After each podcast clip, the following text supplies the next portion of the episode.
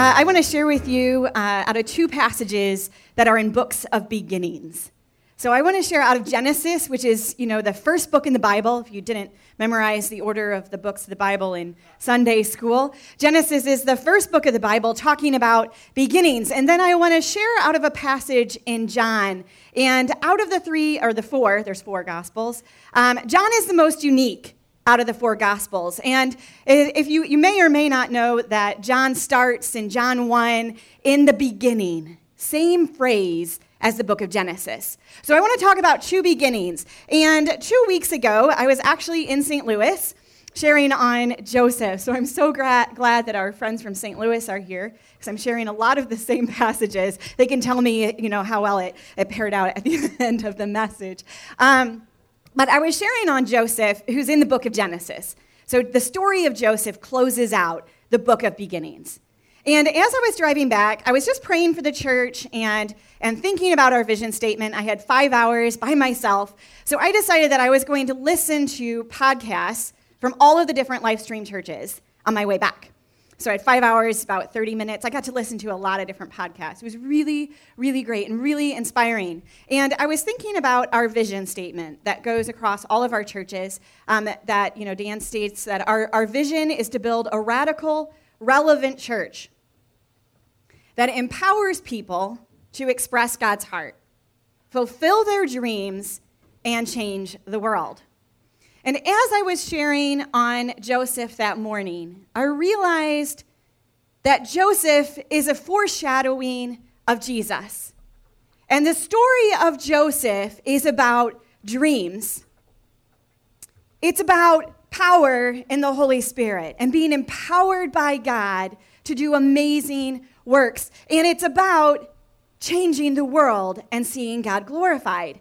I was like, oh my gosh, the story of Joseph is so gospel and Bible. And not only that, if the story of Joseph closes out Genesis, maybe dreams, power, and the glory of God has been his plan for us in the kingdom of heaven since the beginning. Since the beginning. So I want to walk through this and look at dreams, which I feel like are tied to our calling. Our dreams and our calling are really close to each other. And then I want to talk about power because we're a church that's about seeing people empowered. And then I want to talk about how we change the world. And if we're going to change the world, it's going to happen through you and me. Walking in the power of Jesus. And if we're going to do that, we need to know what God is like. We need to know what God is like. And when we read the Bible, I don't know about you, but a lot of times when we read the Bible, we look at the people of the Bible as the role models. So when we go to the story of Joseph, we're like, wow, Joseph, you know, Joseph is one of the characters in the Bible that has nothing negative about him at all in the entire story, which is why I'm convinced he's a foreshadowing of Jesus. I think you'll agree with me by the end of the message. And so we look at the story of Joseph and we think about them sometimes as role models, but if we do that, we miss the richness of the story. Because what the story is actually about God. The story is about God's heart being expressed through a man, through a son, the son of a great man, right? He was the son of Israel, the son of Jacob, the son of the man who was going to become a nation of people who were going to be the hope of God in the earth the hope of God's glory in the earth. So, really, this is a story about God's heart from the beginning. And the people in that story are supporting actors expressing God's heart. Their weaknesses provide a backdrop to God's perfection that we can see God's glory more clearly and God's response to people, both Israel and Jacob and his children, but also to the entire nation of Egypt shows us God's heart to us, to use us like Joseph, but also to the whole world. So it might sound sort of reminiscent to how John talked about the beginnings in the book of John. Because he starts in the beginning, of course, there was the word and the word was God. But we move quickly up to John 3:16 and picture the story of Joseph, which we're going to walk through. And in John 3:16 it says for God so loved the world that he gave his only begotten son. But I think in Genesis God so loved the world that he gave Jacob Israel's son. that all the people that believed when Joseph interpreted those dreams that they wouldn't perish. They didn't have eternal life then, but certainly their lives were all saved. God's been telling this story since the beginning. And what I want you to walk away with today is a revelation that we are the continuation of that story today. It says in Colossians that we are the hope of glory, Christ in us. So, if we're going to change the world, we need to know that from the beginning, from Genesis to the next beginning in John, when Jesus brought in and ushered in the kingdom of heaven, we are the hope. We are the hope of glory. And as I was listening to the podcast, I heard this one verse that was repeated a lot of times in all the different congregations. And it was Proverbs 13 12. And you may know Proverbs 13 12. Proverbs 13, 13 12 says, Hope deferred makes the heart sick, but dreams fulfilled are a tree of life. Now, my charismatic mind has always translated that as a hope deferred, you know, makes my heart grow sick because I have all these dreams and prophetic words over my life that I'm just waiting to see fulfilled so I can have so much life. And as I listened to this verse and all these different messages, God started saying something really profound to me. It's not your hope deferred. It's not your hope deferred. It's not your heart grow, growing sick. Your heart might feel like it is, but it's actually the hope of the world waiting to see your dreams fulfilled. So that you can be a tree of life, not a tree full of life, not a tree that has a great life, not a tree that's prettily pruned with lots of flowers, which is what I would imagine my tree to look like, but a tree of life, a tree that gives life. Wow. So, I want to talk today about dreams, not the American dream. That's our dream to see ourselves in success and in power so God can be glorified through us. But I want to talk about the dreams, the secret dreams, maybe the dreams we profess that God lays so deeply in his heart because they're intertwined with what he's called us to do. And then he empowers us, both horizontally, vertically, through his love for us, but also horizontally that when we gather together, that we encourage and empower one another in the dreams that God's given us. Because we're all saints now. Joseph walked in a time when they weren't all saints. But we are a fellowship of encouragers and empowerers because we are all trees that give life. So I want to start the story of Joseph with verse with 2 Thessalonians 1, 11 through 12, which is of course where you start all stories about Joseph.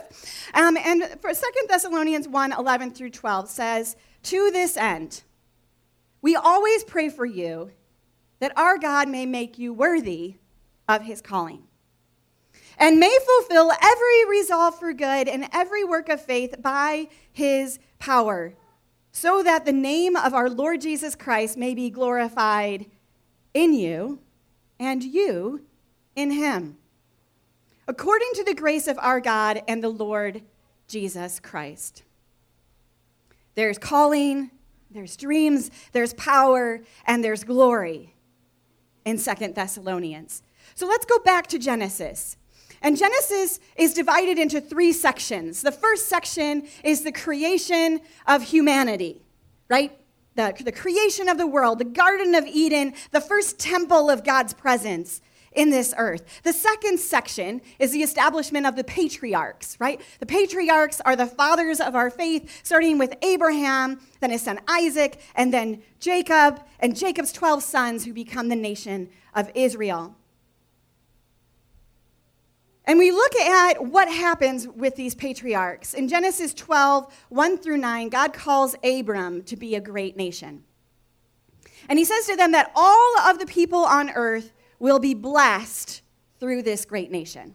This is what God establishes in the middle section of Genesis. And then the third section of Genesis, which is Genesis 36 through 50, we see the creation of that nation through the story of Joseph a people who are called to change the world, and it's first demonstrated in the dream, the power, and the glory of God through the life of Joseph. So the story of Joseph begins with a 17 year old boy, and he was really well loved by Jacob. Jacob had him in his old age. His mother was Jacob's favorite, and Jacob really loved Joseph, and because of that, all of his brothers hated him. They hated his guts. And in the midst of all of this hate, jo- Joseph has a dream. And he dreams twice, once that he's out in the fields and all of the sheaves, 11 of them, I think, or bow down to him.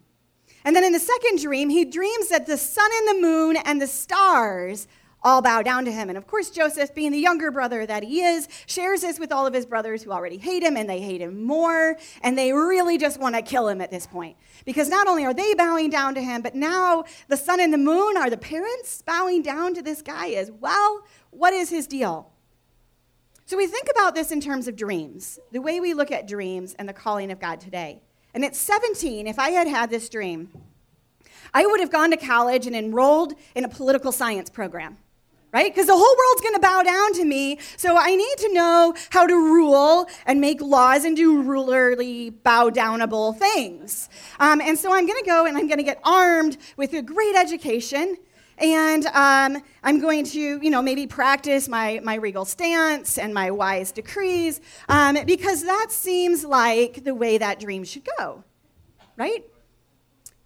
And what we find is a man who God uses profoundly to save the whole world, but in ways that he probably never would have anticipated his dream being fulfilled. Because his brothers decide to kill him. And they don't end up killing him because of his kind of nice brother Reuben, who says, let's not kill him, let's sell him into slavery. You know, it's uh, somewhere in between death and slavery. And so he ends up in slavery, right? He goes into Egypt, he's bought by Potiphar. I'm just going to recap the story a little bit for you um, so you can imagine with joseph and he has he has this dream but he wakes up at 17 and a half i don't know maybe it takes him half a year um, in egypt as as a slave and it's a step, it's a step towards power in his life. And he does really well at it. He does great as a slave. He's the best of slaves. He's so good at being a slave that Potiphar gives him control over all of his business and all of his household. And he's good enough at it that he's desirable to women, you know, as well. And he finds himself falsely accused and in prison. Does this sound like another man who came a few centuries later. A man who lived a perfect life, who persevered as a servant and ended up falsely accused and in prison. So he ends up in prison and he does the same thing he did as a slave. He's a convict now, and he serves God. He holds the dream, but he serves God faithfully so that by the time he's, you know, reached his maturity in prison conviction, I guess, um, he's pretty much running the prison. And he interacts with two guys who come into the prison who work in the house of Pharaoh. And he does, he continues to do good works empowered by God. And he translates two dreams. One of the guys dies. One of the guys, his dream is fulfilled. He goes back to Pharaoh's house and he forgets all about him, right? Forgets all about him. And so finally, Pharaoh has a dream. And he has is really bugging him. He's Pharaoh, so he gets to be bugged by things. And he has this dream, and he, he can't figure out what it means, but it's really bothering him. And this servant for, who's forgotten all about Joseph goes, Oh, yeah, back when I was in jail, there was this guy, and he ter- interpreted my dream, and he was right. And it came true. So Pharaoh's like, Bring him out. So if we turn to Genesis, um, not there yet. If we turn back to Genesis, we see that the calling of God on his life um, had everything to do with ministry, but nothing to do with ministry in the way that we define it today. So Joseph never preached. Joseph never even had a prophetic word over his life. Jacob was the only person that might have even agreed with the destiny, with the dream that Joseph had. But Joseph held on to that dream. And in fact, the calling of God in his life was really fulfilled through his job running a feeding program in a warehouse. And I teach warehousing, and I know there is nothing inspiring about warehousing for most of my 20 year old students. They aren't like, we are going to go change and save the world through warehousing. But we find out in Genesis 41, Joseph is now in Pharaoh's house. And Pharaoh says to Joseph, I hereby put you in charge of the whole land of Egypt. Then Pharaoh took his signet ring from his finger and he put it on Joseph's finger. He dressed him in robes of fine linen and put a gold chain around his neck. He had him ride in a chariot and as his second in command. And people shouted before him, Make way or bow down. Thus he put him in charge of the whole land of Egypt. Can I say that most of us wouldn't think we were stepping into power as a servant? And it's a pretty amazing thing to have the signet ring of Pharaoh. And a lot of times we think, you know, Egypt at this time was the largest civilized nation in the world. And as Pharaoh recognizes this in Joseph, he's still a servant, but he rides through the streets of Egypt in a chariot, and the people cry out, bow down. Bow down starting to feel like a dream fulfilled. And maybe if the story ended there, we could have the American dream in the sense of, I will fulfill things and conquer and have great power and position. Um, but then the story does continue. And Pharaoh said to Joseph, I am Pharaoh, but without your word, no one will lift hand or foot in all of Egypt. And Pharaoh gave Joseph this crazy Egyptian name, Zephanath Paneah and he gave him Aseneth, the daughter of Potiphera, the priest of On, to be his wife. And Joseph went throughout the land of Egypt. Interesting facts about Joseph's life. And Joseph was at this time 30 years old when he entered into the service of Pharaoh, the king of Egypt. Jesus, at the age of 30, also entered into ministry for the king, but he wasn't the king of the greatest nation in the world. He was the king of kings for all of eternity. So Joseph went out from Pharaoh's presence and traveled throughout Egypt. And during the seven years of abundance, and la- the land produced plentifully. And Joseph collected all the food produced in the seven years of abundance and stored it in the cities.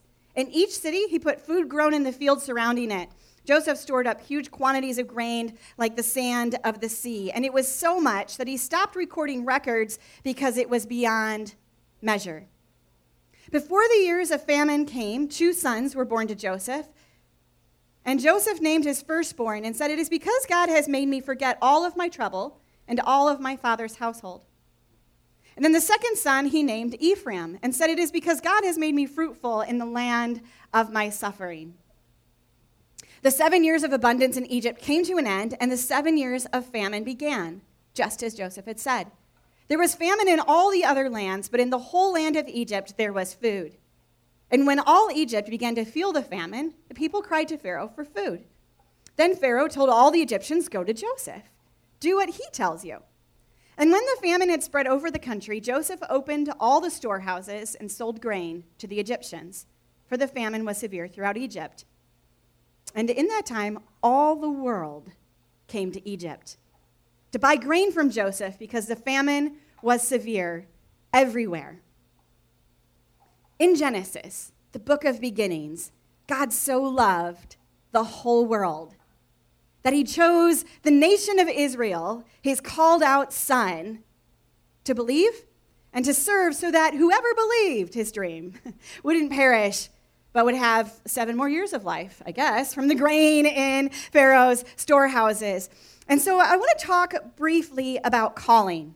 And the word calling in the New Testament is the word klesis, and it's only used 10 times. And each of the 10 times it comes up in the New Testament, it comes up in reference to calling, to power, and to the glory of God. Every time. So I'm going to give you the references so you can go and fact check me and check it out for yourself and read these passages. And then I'm going to focus in and hone in on just a few of them. The first is Romans 11 29, that talks about the calling of God on our lives. The second is 1 Corinthians 1 26. The third is 1 Corinthians 7 20. Ephesians 1 18. Ephesians 4 1 and 4. Philippians 3 14. 2 Thessalonians 11, which we just read. 2 Timothy 1 9, Hebrews 3 1, and 2 Peter 1 10. And I want to just touch on a few of these. Um, I want to look at the two verses in Ephesians. And in Ephesians 1:18, Paul writes, "I do not cease to give thanks for you, remembering you in my prayers, that the God of our Lord Jesus Christ, the Father of glory, may give you the spirit of wisdom and of revelation in the knowledge of him. Having the eyes of your heart enlightened, that you may know what is the hope to which he has called you. What are the riches of his glorious inheritance in the saints? And what is the immeasurable greatness of his power toward us who believe according to the working of his great might that he worked in Christ when he raised him from the dead and seated him at his right hand in heavenly places, far above all rule and authority and power and dominion and above every name that is named, not only in this age, but in also the ages to come. Our calling translates into God's story of Jesus' power and his glory. And then in Ephesians 4 1 and 4, I therefore, a prisoner of the Lord, urge you to walk in a manner worthy of the calling to which you have been called, with all humility and gentleness, with patience, bearing with one another in love eager to maintain the unity of the Spirit in the bond of peace, there is one body, one Spirit, just as you were called to the one hope that belongs to your call one Lord, one faith, one baptism, one God and Father of all who is over all and through all and in all. Called, we're the hope. And this is so much bigger than us. 2 Timothy. Therefore, do not be ashamed of the testimony about our Lord, nor me, his prisoner, but share in the suffering for the gospel by the power of God, who saved us and called us to a holy calling. Not because of our works, but because of his own purpose and grace, which he began in Christ Jesus before the ages began. In the beginning. Jesus was there with this purpose on his heart. And Joseph was never more than a servant, but he understood that he was called to serve God. And he trusted in God that no matter what his circumstances were like, and he had moments. I think when all of Egypt had a big parade and shouted, Bow down, he might have thought, Gosh, I've arrived. This is the dream, right? You know, it's more than 11, all of Egypt, bowing down and shouting out, Bow down. And this was his dream after all, but he lived his life to serve God, to glorify God. So let's look at power. And when we talk about it from First Thessalonians, it says, fulfill every resolve for good and every work of faith by God's power. And in the time of Joseph, power, power was demonstrated through land ownership. Power was about land. And, you know, as a, as a slave, as a convict and as a servant, Joseph didn't have any land. But when we look at the promise of God to Abraham, God actually promised Abraham land. Land that Jacob was already living in. Jacob and Joseph's brothers lived in Canaan. And um, it's interesting that God calls Joseph from Canaan, that was going to end up being the promised land, into Egypt at the end of the beginning so that he could demonstrate to the entire world his love for all of humanity before he called them out of Egypt, uh, out of Egypt and back to the promised land with all of the world's eyes on them right? When the people of God left Egypt, if you remember the story of Moses, right? Egypt kind of chases them out of Israel, and we have the Red, or Egypt, and we have the Red Sea, and we have all of these amazing things. The whole world was aware in that moment of what this nation of people were doing. And so we look at the story of Joseph, and we know that the tribes are launched from Egypt in Jacob's death. Um, and it's really interesting when we look at Joseph that Joseph is not actually a tribe. His two sons became tribes, not Joseph himself. And I think in my very Western mind, I think, well, I would want to have a tribe named after me. Right? We want to see it in our generation, not the generations to come. We're like, ah, oh, do it in our, which we do. We do want God to do it in our generation. Um, but we think about this. So um, Joseph's sons become the tribes of Israel. So I would argue to some extent in this story that the story isn't about the importance of Joseph, but about the lives he saved and the lives he birthed because that's where the nation was born. So land was power, and Joseph does actually inherit a land. He does. When, when Jacob is dying, he promises Joseph a land in Genesis 48 21 through 22. And he says to Joseph, I'm about to die, but God will be with you, and he'll take you back to the land of your fathers. And to give you, and to you, I give one more ridge of the land to your brothers, the ridge I took from the Amorites with my sword and bow. So this land would have been just north of Jerusalem and just south of Mount Ebal, right? Mount Ebal up there in, in the north. Um, and just south of Mount Ebal in Manasseh's land, a land that would eventually be called Samaria. So I don't know if you know a lot about Samaria, but the Samaritans um, were the Harry Potter version of half bloods think that's somewhat sacrilegious to compare. Um, but they were. They were um, Jews that married Gentiles, and so they were shunned by the nation of Israel um, to the point that they were given this land called Samaria. And they weren't allowed in the temple, so they had a mountain that they went up to worship God on. So Joseph gets this, this random field in Samaria. And it's really interesting because a few centuries later, a 30 year old man also begins a journey from Galilee, where he starts with the wedding of Cana in the book of John, he starts traveling down south to Jerusalem. We know what happens in Jerusalem. That's where Jesus dies on the cross so that the whole world can be saved, this time for eternal life. And on this journey, he chooses to go through Samaria that any good Jew would have actually avoided, probably. And he travels through Samaria and his travel through Samaria starts in John 4. And we know John 3:16 leads into John 4 that God so loved the whole world. Um, and it's, you know, our, our favorite verse. And we hit um, John 4 right after this passage. And Jesus enters Samaria and has a conversation with a Samaritan woman. So in John 4, it says, um, Now Jesus learned that the Pharisees had heard that he was gaining and baptizing more disciples than John John the Baptist. And although in fact it was not Jesus who baptized, but his disciples, so Jesus left Judea and went back once more to Galilee. Now he had to go through Samaria. So he came to a town in Samaria called Sychar, near the plot of ground Jacob had given to his son Joseph. And Jacob's well was there, and Jesus, tired as he was from the journey, sat down by the well, and it was about noon.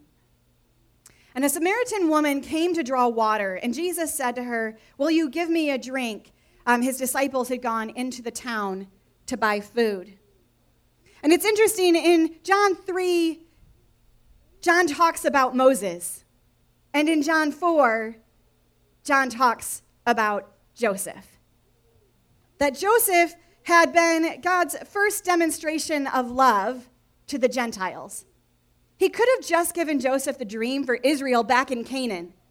But he didn't. He called Joseph through slavery, conviction, falsely convicted, and then into servanthood for a king so that the whole world, not just his own people, could be saved. Then, centuries later, when he sends his son to save the entire world, he does it in the field that Joseph inherited the man who centuries before had demonstrated God's love to the whole world. Jesus now, for the first time, woos the Gentiles and demonstrates once again that salvation is for the whole world. But this time, it's not just for seven years. He doesn't just give him bread, but he offers bread and water that will never run out. And we think about the power of land. In Genesis 12, God promises Abraham that he will rise up a great nation. And his focus is on land, the promised land. His people needed a land because they needed a sacred place for the presence and power of God to dwell. And this day in Samaria, in Joseph's field, so many centuries later, Jesus says, We will no longer worship in a temple or on top of a mountain. A day is coming when we will worship in spirit and in truth. This is the kind of worshiper that the Father speaks because God is spirit and his worshipers must worship in spirit and in truth.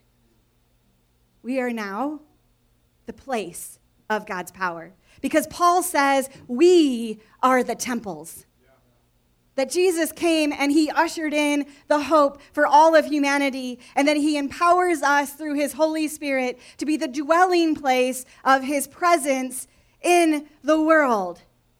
Your dreams deferred make the hope of the world grow sick. So that the power of God can be given to you because you are the hope of his glory today. So when we look at the glory of God, we know that the name of Jesus is glorified in us, Thessalonians says, and us in him according to the grace of God and our Lord Jesus Christ. And it's so beautiful in this story in Genesis. When Joseph dies, it's, you know, a big deal. But when Jacob dies, the father of the nation of the people of God, Egypt mourned for 70 days. Jacob didn't do anything for Egypt, his son Joseph did. But Joseph is a demonstration of what our lives look like. That when we do great works for every good resolve through the power of God in us, that people will maybe recognize the power of God in us, and we might have parades if we're so lucky. But at the end of the day, it is our Father in heaven who is glorified.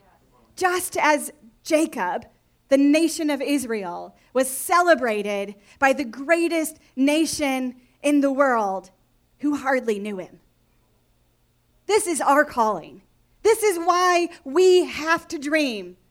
This is why we have to be full of the power of God because his glory is waiting to shine out and we are the hope of it. So, John 13, 31 through 34, when he had gone out, Jesus said, Now is the Son of Man glorified. And God is glorified in him. If God is glorified in him, God will also glorify himself and glorify him at once. Little children, yet a little while I am with you. You will seek me. And just as I said to the Jews, so now I also say to you, Where I am going, you can't come. A new commandment I give to you, that you love one another just as I have loved you. You are also to love one another. By this, all people will know you are my disciples if you have love for one another. So we're no longer called, like Joseph, to hold on to dreams alone. We're called into a fellowship of saints, a fellowship of temples a fellowship, a people full of the power and presence of God. And the whole world should look to us and say, wow, look at how they love and empower and encourage one another. So God brought Israel into Egypt to demonstrate their set apartness first. So he could save his people out of Egypt and demonstrate to the whole world that his love doesn't just stop with a few people. So if we look at 2 Thessalonians 1 11 through 12, we remember that Paul's prayer was that God make us worthy of his calling, so that we can fulfill every resolve for good and every work of faith by his power, so that the name of Jesus Christ can be glorified in us and us in him. So we have been called with dreams and aspirations and really, these dreams are about seeing the kingdom of heaven fulfilled. That we pray, Our Father in heaven, your kingdom come in us.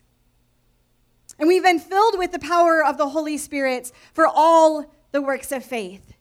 That in those moments where we feel like we're in such a lowly place, the power of God is there so we can interpret the dream, so we can speak the truth, so that God can be glorified. And if we turn to Colossians 1, verses 24 through 28,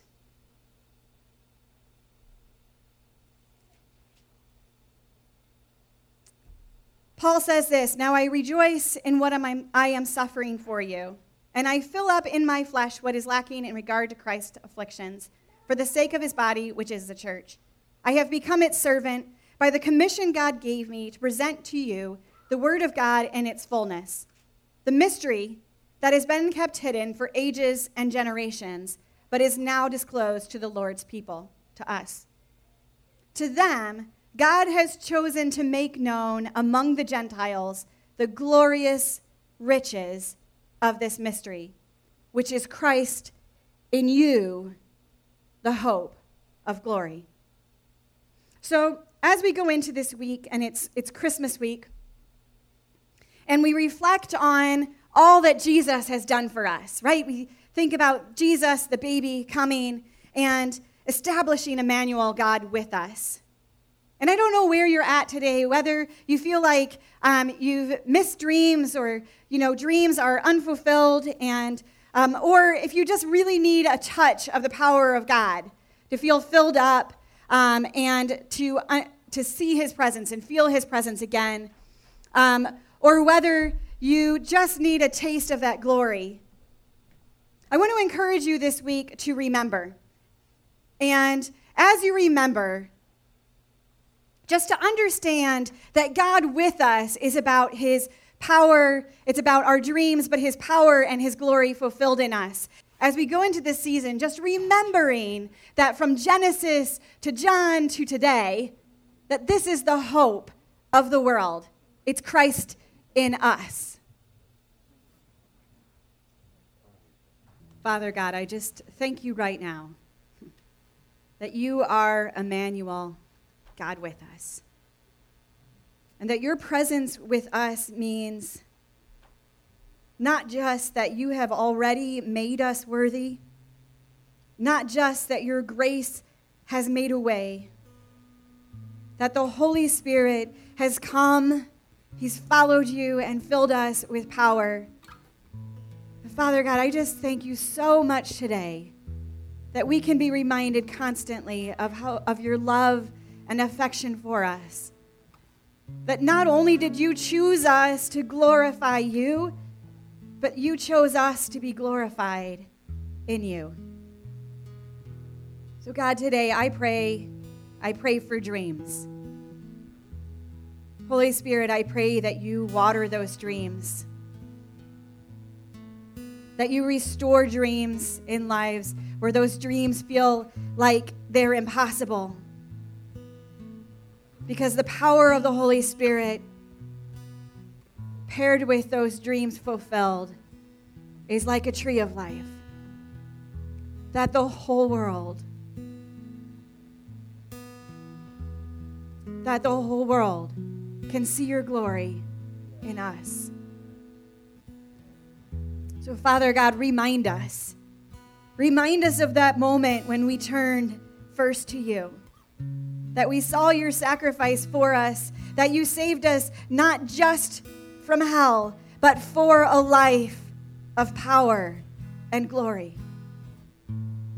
So, Father God, whether Christmas is a time of great celebration or loneliness or sadness or longing, Father God, I pray that you remind us that from the beginning of time, you created all of humanity for this that you could glorify yourself through us. And it's made possible through Jesus today. Thank you so much, Father God, that your presence is with us. Thank you, Jesus. Amen.